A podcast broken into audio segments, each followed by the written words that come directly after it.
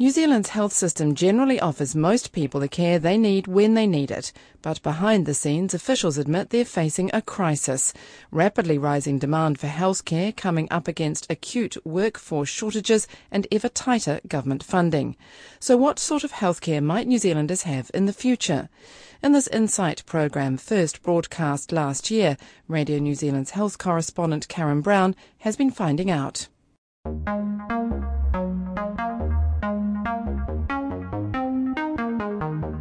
300 health leaders, both in government and in business, gathered in Auckland to discuss what an ageing population and other demands will mean for healthcare in this country by 2050. They were being urged to think wheelchairs, not pushchairs, rest homes rather than kindergartens but it took the head of the government's health workforce planning group, Des Gorman, to bring things into focus. Most New Zealanders who require health care today receive the health care they need to the standard they require it and in a timely fashion. So it's hard to articulate the crisis we face without somehow implying there are major holes in our current health service delivery, which there aren't. But the point is that our health system, while it may meet the needs of most New Zealanders today, not all New Zealanders, most New Zealanders, is not sustainable, nor is it fit for future purpose. Professor Gorman says the problem is certainly not unique to New Zealand and boils down to a global mismatch between the demand for healthcare, the supply of the workforce needed to deliver that care, and how to pay for it. New Zealand spends roughly $18 billion a year on health, $14 billion of which comes from the government, with the rest from the non-public sector. Health costs make up a fifth of all government spending and 9.2% of the economy. Can we continue to afford this? Professor Gorman says no. In 2009, half of all the new money in the budget went to health. In 2010, over 40% of all the new money went to health. What that means is that the other 30 ministries had to share the other half. This year, the other ministries have to find half a billion dollars for us. When health consumes half of all the new money, or when all the other ministries have to actually gut their budgets to fund us, the question about how close are we to the tipping point of affordability of healthcare is answered this way. We've gone past it. Professor Gorman says New Zealanders expect to have unlimited access to the care they need. But the ageing population has planners projecting a rise in demand for healthcare of up to 70%. Professor Gorman himself estimates demand will double and the patient of 2021 will not only be older but also sicker than patients today. As we get more and more effective at managing acute disease, most people do not die of infections. Most people, we can reverse myocardial infarctions, we can reverse strokes, we can manage most simple cancers. But the very success of the 500 years of scientific medicine has been to produce an increasing number of people aging with increasingly complex chronic disease. The Institute of Economic Research says the supply of doctors, nurses, and others isn't keeping pace either. Not one of the medical disciplines will have enough practitioners by 2021 to meet NZIER's best case scenario. In other words, not one of them will grow by 40% over the next decade. So we have a demand ex- from NZIER of 40 to 70%. I'm telling you it's 100%, but in fact the growth of the workforce will shoot below 40%. So we have an extraordinary mismatch between best case supply and worst case demand. And some workforces are already in critical shortage and this has adverse personal and societal effects. Professor Gorman says all this will increasingly pressure the New Zealand health system, which is good but not perfect, with what he describes as a shameful Indigenous health record and a disgraceful teen pregnancy rate, among other things. The Director of Orthopaedic Trauma at Auckland City Hospital, Bruce Twaddle, says he and his colleagues are already dealing with a growing demand for hip fracture operations from the elderly, mostly women with osteoporosis. He's worried about suggestions hospitals may downsize as care is focused more on the community in future. The ageing population, particularly with patients with fractured necks of femur, significantly affects what we do in the public system. That means that if you look at the statistics, there will be 1,200 patients in Auckland per year sustaining a fractured neck of femur presently, something like that. Uh, and in 15 years' time, that'll be 2,500 per year. The average hospital stay, inpatient stay in some form of hospital bed for a fractured neck of femur, 27 days. And so that means that there's 185 public hospital beds occupied all year round, 2015 by this particular diagnosis. That's a big problem, and it's a problem because we have reducing hospital beds. Bruce Twaddle says he believes patients like elderly women with osteoporosis lack the clout to have their needs considered. These are a politically incorrect group. They don't vote, they don't have a political lobby group, and no one therefore has a real interest in dealing with their problem. So, this is a massive problem in the health system that no one talks about, and it is going to clog the public system. But Dr. Twaddle agrees changes will need to be made to current practices to cope with future demands. For me, the real question, and has, has already been enlightened, is are we prepared to deal with the challenges of these changes? Because we're not going to change it by saving a little bit of money here and there. We're going to have to have some transcendental change in what we do if we're going to survive in the current health system. He suggests, for example, centralising the management of trauma care in a place like Taupo rather than trying to provide it in different hospitals throughout the Auckland region. What other changes could be required? An international consultant on innovation issues, Craig Rispin, offers pointers on his likely future relationship with his doctor. Uh, he'd like me to check my blood pressure, and so I plug in the Withings blood pressure cuff into the bottom of my iPhone, and it's instantly transmitted to him. I also have the Fitbit snapped to my belt, and it monitors my activity, the number of steps that I'm taking, whether I'm running, how much time I'm sitting in front of my television, and what my sleep patterns are, and it's automatically communicated to him. What else does he need? Well, he needs a thyroid test, and I can't do that remotely yet, but my friend monitors his blood glucose level on an attachment that plugs into the bottom of his iPhone. That's not all. Mr. Rispin says so called regenerative medicine is already making replacement body organs. And do you know that there's a young male now in the world that has a uh, bladder that was grown by them from his own cells? And do you know how many other organs they're planning on using this te- technique on? They're not all available today. The bladder, first patient in the world, but where will we be in 10 years from now? Where will we be in 10 years from now? They say 22 organs.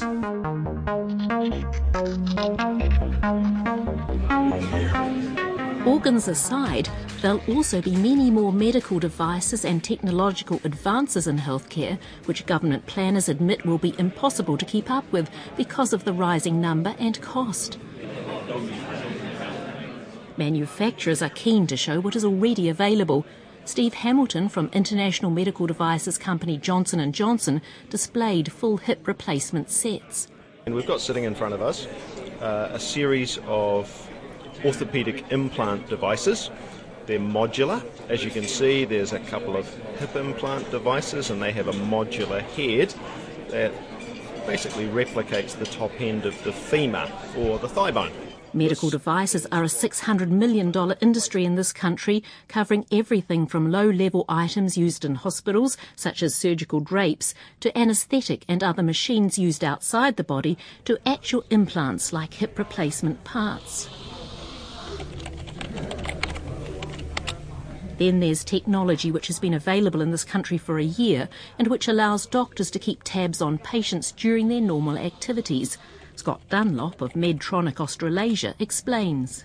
Basically, we're looking at a remote monitoring system that allows patients with implantable pacemakers or um, ICDs to uh, send their data over the telephone line so that the physicians can check the information on the internet, um, which basically means that the patient doesn't have to come into the clinic to get checked.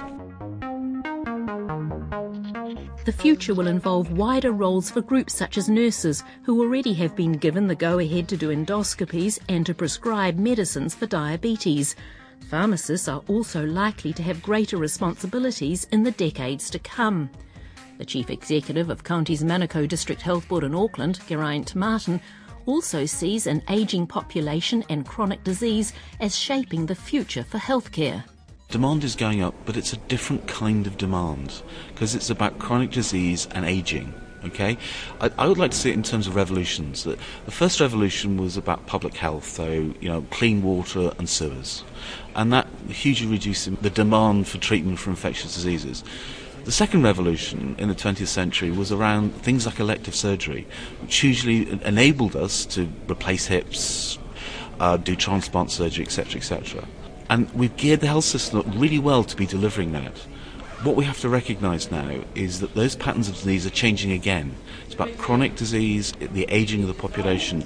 Those kind of services need to go on outside of the hospital. Geraint Martin says patients will manage their own conditions more with advice from medical staff. A lot of that will be done online or it could be done face to face, but it could be done online, for example. A lot of consultations may be done using the internet or using smartphones. And that's, that kind of technology is used all the time by everybody these days. But people will probably be going to have treatment or support for treatment locally in integrated family health centres, which will have a range of general and specialist people uh, providing services there, often for services that used to go on in hospital.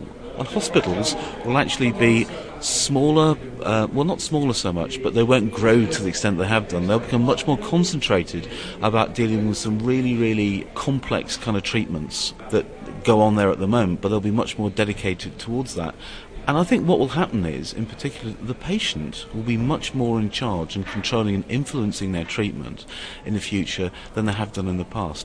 Fisher and Paykel Healthcare is the biggest New Zealand medical technology manufacturer with market capitalisation of just under one and a half billion dollars. Its chief executive, Michael Daniell, says technology can help reduce expensive hospital care for patients, but it can take years before a device that's already been shown to be effective is adopted. As an example, he says his firm's been developing humidity therapy for patients with chronic obstructive pulmonary disease who, in the later stages of the disease, may experience a serious worsening of their condition. A study at Auckland's Middlemore Hospital has shown the therapy can significantly reduce this. Now, that's potentially got a huge cost saving to the health system uh, if that helps keep these patients out of hospital, for instance.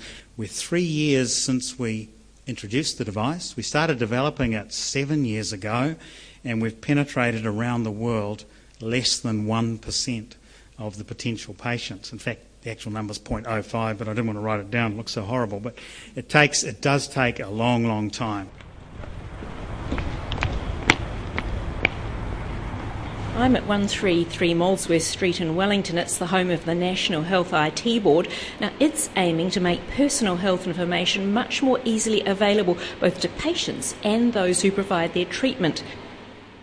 The National Health IT Board, just up from Parliament, has been working behind the scenes for three years on other changes that will also revolutionise health. It's aiming to be able to offer by 2014 an electronic health record for every New Zealander, which health professionals and patients can access by computer when they need to. The board's head, Graeme Osborne, describes the record as a shared care plan. What it will be is a combination of systems that work in a very smart way to link together and provide a comprehensive record. Now, let me give you an example. If someone's well throughout their lives, then how much information is going to get collected? Probably minimal information at a GP practice. So, therefore, you just want a summary record in order to understand the life stage events that that person's gone through. And so they might have had immunisations, might have had a tetanus injection, etc. But particularly, you know, if they're generally well, they won't have a lot of information. If I jump to the other end of the scale where someone's very unwell, they might have had a very bad car accident. They might have had a series of multiple uh, illnesses. Then they're going to collect information on a whole range of areas of the health sector, possibly in a, in a cardiology unit, maybe in, a, in an oncology unit, or, or in a rehab area. So the challenge is not to have all those health units all working on the same system. The challenge is that they collect the information and the important information is available in that summary and, a, and the clinician who or consumer may be able to drill down on that information in order to get to the very specific information. The board's also working on e-prescribing, which will speed up getting a prescription filled. The model that we're going to use is that you'll still have a script because it's very important that you have a piece of paper as you and then you choose the, the pharmacy you want to go to. When you walk in, they will scan a barcode on that script and the information on the, your script will come back down into the pharmacy system and they'll be able to then dispense the medicines to you. There's a number of options in there about how that dispensing can occur, uh, but the really good news is that the pharmacy doesn't have to spend a whole lot of time typing information into their system. Graeme Osborne says the future is about using information technology or IT to support multidisciplined care, with patients and others able to access the same information and work to the same plan. Many in the public also complain about the need to chase up lab test results and bring them personally to appointments with specialists and others to ensure everyone has the latest test results. Graeme Osborne says the test safe system now operating throughout Auckland means all lab test results are available to clinicians in that city wherever they work, and this will also come in other regions. I can imagine that in the future, and not too far out, we would like to start testing that idea of having information being available available to the patient themselves. I mean, the challenge for us is how do we do that in a way that is in, that is safe for them and their uh, situation. But it's one of the more complicated parts of the health system, with the need to link the different IT systems used by 1,200 primary healthcare practices, 3,000 family doctors, and 900 pharmacies. We're going to Victoria Street, um, the corner of Victoria Street and that one next to the town hall, whatever that is. The widespread frustration about how long it's taking is expressed by Auckland medical specialist David Geller in a taxi in Wellington on the way to a meeting. By all standards, New Zealand is one of the most advanced countries in the OECD with regard to the penetrance of information technology through the health system. Our frustration has been uh, our ability to connect around patient need. Um, and, the, and I think when you go to other countries like France or the United States, they're still grappling with the move from paper to IT. We're miles ahead of them, but uh, we're so far ahead now, we recognise the potential and are frustrated that it's not coming as fast as we want. The National Health Board IT plan uh, is due to be fully delivered by 2014. It'd be nice if it was here today. Progress is, however, being made, as Graeme Osborne of the Health IT Board explains. When patients move from their GP and they, they move towns and they need to start up with a new GP, the file of information, their history in their first GP can be sent electronically to the second GP. And that solution is the first time around the world that anyone has set that up.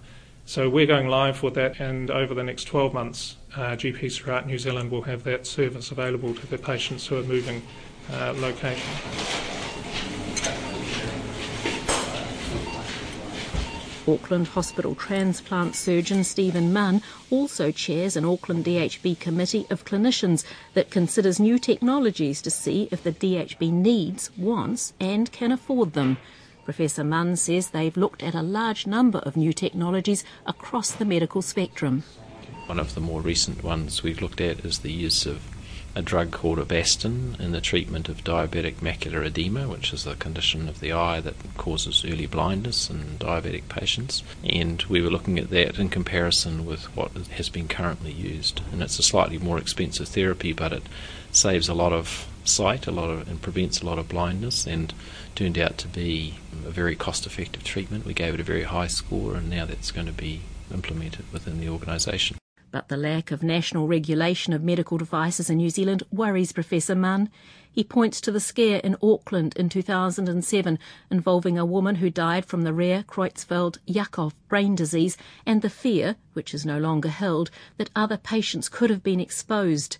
The woman had had an operation during which it's believed she received infected matter in a product called Lyodura was a, a, sheet of tissue that was put into the brains of people, and one of those people developed a transmissible disease because of that. And because we have no regulation, we had no way of knowing who else had had that similar device put in place. We had no tracking of patients. We had no tracking of instruments that were used in such patients.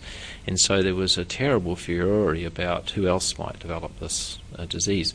So the lack of regulation means lack of protection. So at a very elementary level, we don't have patient safety at the forefront. And so I, th- I think that's, uh, that's a ticking time bomb. The Health Minister, Tony Ryall, says the proposed Australia New Zealand Therapeutic Products Agency will ensure all devices used here meet international standards. But he agrees with Professor Munn's assessment of the key role of medical technology. Cost of technology and controlling the cost of new technology is going to be a real challenge for the health system. And actually, it is what is driving cost in health. Forget blaming the old people, it's not their fault. Uh, if you look at research that the Treasury did over f- the last 50 years, if you look in the last decade that they looked at, they said the cost of health went up by 4%. 1.8% of that was related to new technology. 0.45%, less than half a percent, was related to the ageing population.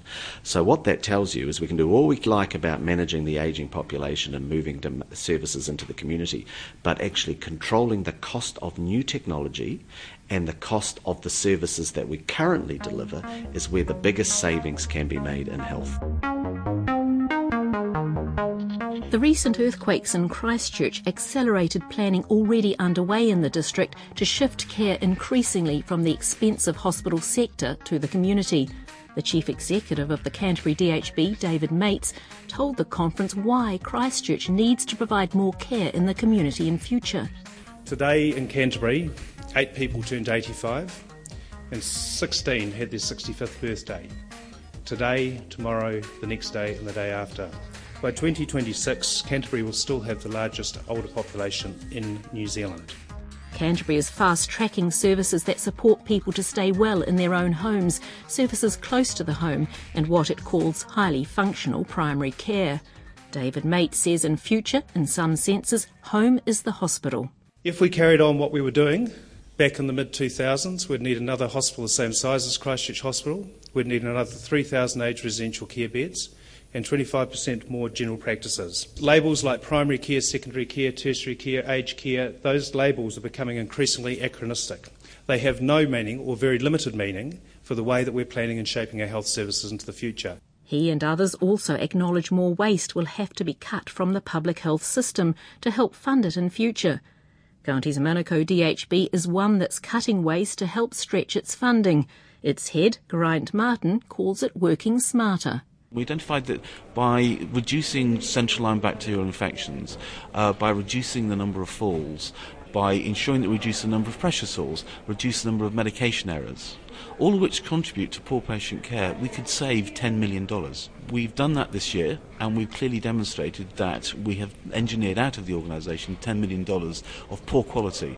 A Christchurch intensive care doctor, Jeff Shaw, says clinicians like him are keen to help drive more innovation in the system, but often face frustrating blockages, including a lack of space to work on or discuss an idea. Dr. Shaw says specialists need to be able to take time out, but it won't be easy. That will require backfilling those jobs with locums, for example. Now, no one's even thinking along that, but you can't expect clinicians who already are overloaded in their workplaces to suddenly turn around and actually become futurists and plan for the future. Dr. Shaw says DHB CEOs should be required to show they support innovation. Once you have a culture of allowing people to commercialise their successes, it will change everything because it will make people look more critically about what they're doing. And it's not just a commercial success, it will be a model of care success. It might be a better way to shower a patient which may not have a, a commercial outcome, but it's a legacy, it's a downstream positive impactor from having a system that is all consuming and doesn't think about the future. The Health Minister, Tony Ryall, says individual DHBs are already making innovations, notably in aged care in Canterbury and Auckland, and in developments in community or primary health care in Hamilton there's plenty of innovation, and, and what's driving some of that innovation actually is the fiscal constraint, as it's sometimes referred to. The fact that the government, even though we're putting in an extra $1.5 billion over the last three years, it's not at a level of those huge increases during the years of milk and honey.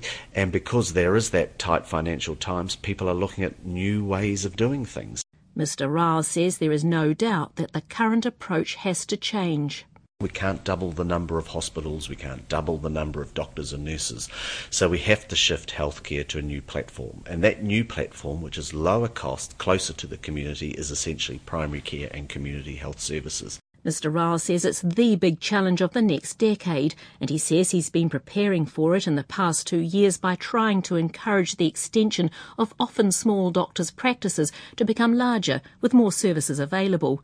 He says DHBs will have more staff working in the community in future, but it won't necessarily mean smaller hospitals. What it is is about how might we reduce the demand on those hospitals into the future because we have got ageing population, new technology, growing population. And this is very much about how can we slow the increase or slow the demand for these services by providing better care in the community. The conference heard calls for a greater involvement of the private sector in all future health sector planning. That's backed by the $4 billion contribution of private healthcare to the system and the fact that 60% of those working in the health and disability sector work in the private, not public system. The chief executive of the Health Funds Association, Roger Styles, says the private contribution to total health spending in this country has dropped over the past two decades from 26% to 19%, against an OECD average of 28%. Put that another way, if we were to move tomorrow to the OECD average private share of total health spending, that would require each and every New Zealander to have an increase of 50% in what they pay for their individual healthcare costs. 50%. I put it to you that that is going to happen over the next 10 or 20 years because it's inevitable. What we haven't factored in is that the goalposts are shifting. That OECD average in 10 or 20 years is not going to be 28%. It'll be well into the 30s. So the increase in personal contribution that the average New Zealander is going to face in the next 10 to 20 years is going to be much greater than 50%. Trauma specialist Bruce Twaddle says comprehensive private healthcare covers under 20% of New Zealanders and will continue to decline to a level that's unsustainable for the private system as it's currently configured. So, what this means is there's going to be an increased burden on the public system, and all these problems are going to be, have to be dealt with some way through the public healthcare system. Dr. Twaddle says if changes aren't made, more wealth will need to be found to fund what is a worldwide problem a money hungry health system. Unless we discover oil off the coast somewhere and have an exponential increase in the uh, wealth of our nation, we've got to get better at using what we've got. And it's simple, it's very simple changes that are going to make a difference. The executive chair of Health Workforce New Zealand, Des Gorman, shows no sign of being daunted by the challenges. He says a health system that's creaking at the seams and unfit for future purpose is indeed a terrible conundrum, but it's also liberating and a chance to design a much better system. In 2021, we will probably do some things the way we do now, but that'll be because it's the best way to do it. And it'll be a 2021 model of care because it survived a blowtorch to the belly, not by default.